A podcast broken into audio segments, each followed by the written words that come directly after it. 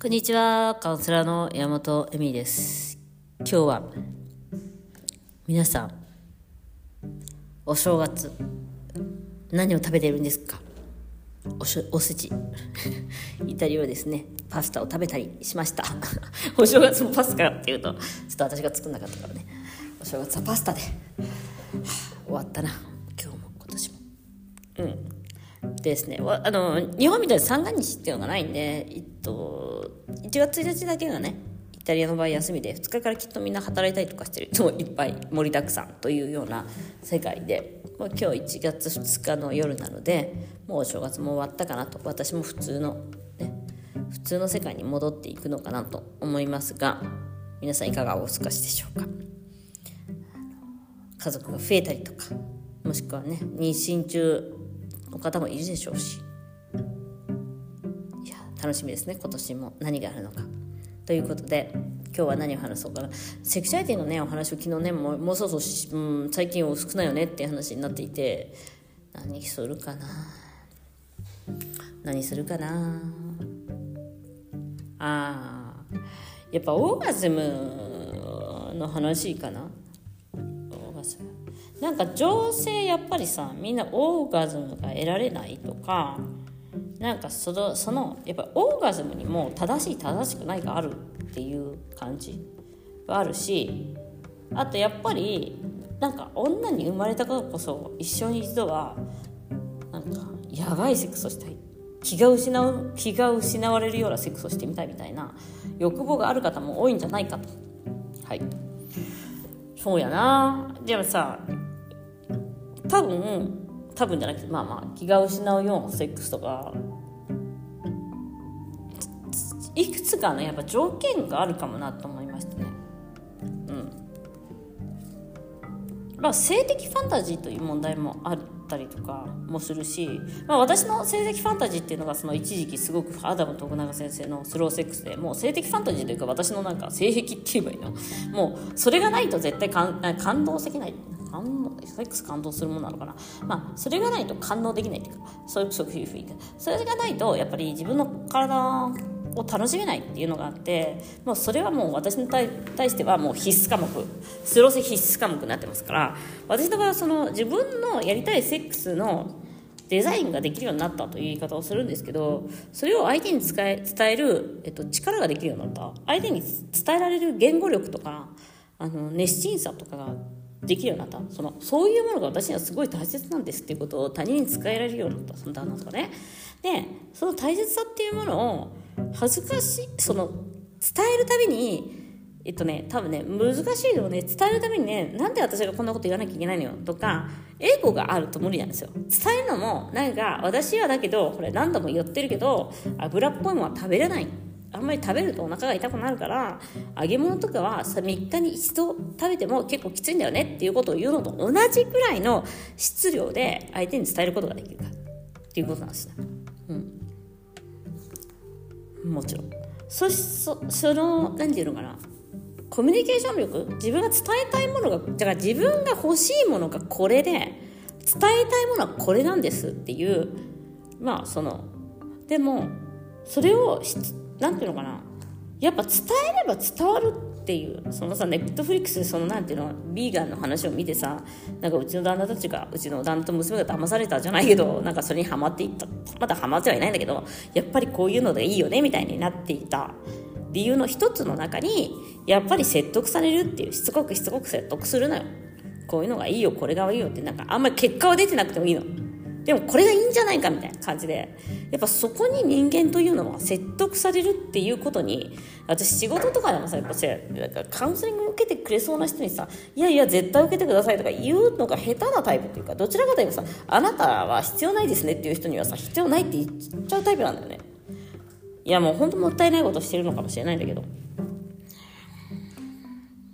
だからやっぱりその人にその自分がやりたいものそれはセックスであってもそうなんだけどオーガズムでもあってもあの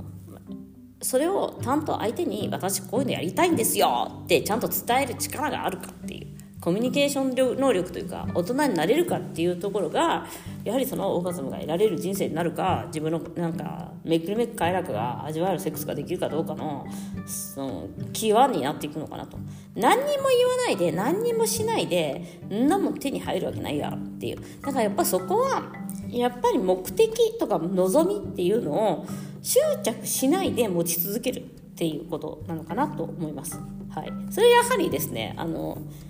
その意図設定セックスするための意図設定とかもそうなんだけどなんかみんな意図設定がダサっていう。そのなんか私のことをどう見られるんだろうとか私の足が太いとか胸がちっちゃいとかそういうことになんか方が過ぎててどれだけ俺が楽しんでやるかっていう男のチンコを使って楽しんでやるかっていう意図設定はなさすぎっていうところがやはりその弱さ。女性はだからやっぱりそこがなんか思考停止してんじゃないですかっていうのが私のあれだよね、うん、ビッチ学ですね。だけどうん、思考停止させないっていうところもあるかもねセクシャリティに対してね。うん。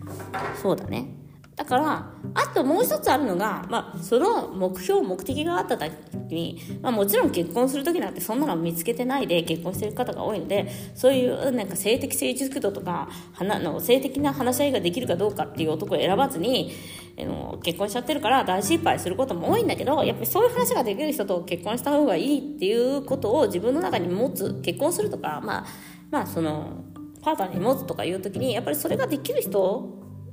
もちろんさすごい運よくせあの、まあ、やってみたらよかったみたいなのもあるからそれはすごい運がいいんだけどやってみないと分かんないっていうのもあるよ。でもただちょっと、まあ、その話をしてみてなんかいけそうだなとかそういうのもあるからやっぱりそういう前提としてはやっぱり立つ男っていうのはあると思うね。やっぱり。うん。何でもかんだ言っても立たなかったらセックス成り立たねえからっていう。そこはやっぱり男性主導に出す、なんか恋愛感情、恋愛全てが男性主導になりやすいのはやっぱ立たない男がいない、立た立つ男っていうのがないと、この商売やりだ、なく、な この商売というか、恋愛、恋愛イベント成り立たねえじゃんっていう話なのかなっていうのはありますね。うんうん、まあそのやるやらないをもうやめちゃってるんだとしたら、まあ別だけどね、でもさ、結構みんなそのさ、男性もそうだし、なんか性的にこう、うん、性癖的がさ、まあ、すごいなんて偏ってる方もいっぱいいてそういう方っていつまでたってもさそういうもののそのエロビデオ見るみたいなやつの性癖っていうのはさいつまでたっても強く持っていたりとかするのでやはりそことちゃんとあの奥さんを愛するというか女性を愛するあの性欲性力とリンクしてるかどうかみたいな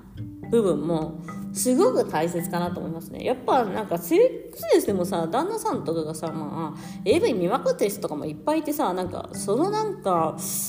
何？うん。ギャップ度っていうの？やっぱそこは男性の性的成熟度っていうのがあるのでやっぱり私たちがいくらビッチ学を学びいくらなんかそのこういうセックスがしたいという欲望を持ったとしてもあの、まあ、それに見合わない男だったらっていうのは、やっぱ立たない男が使えねえっていう、もう、なんか、もう本当にそのスローガンを、なんか、あの、T シャツにでもしたいぐらいだけど、売りたいわ、T シャツでもう。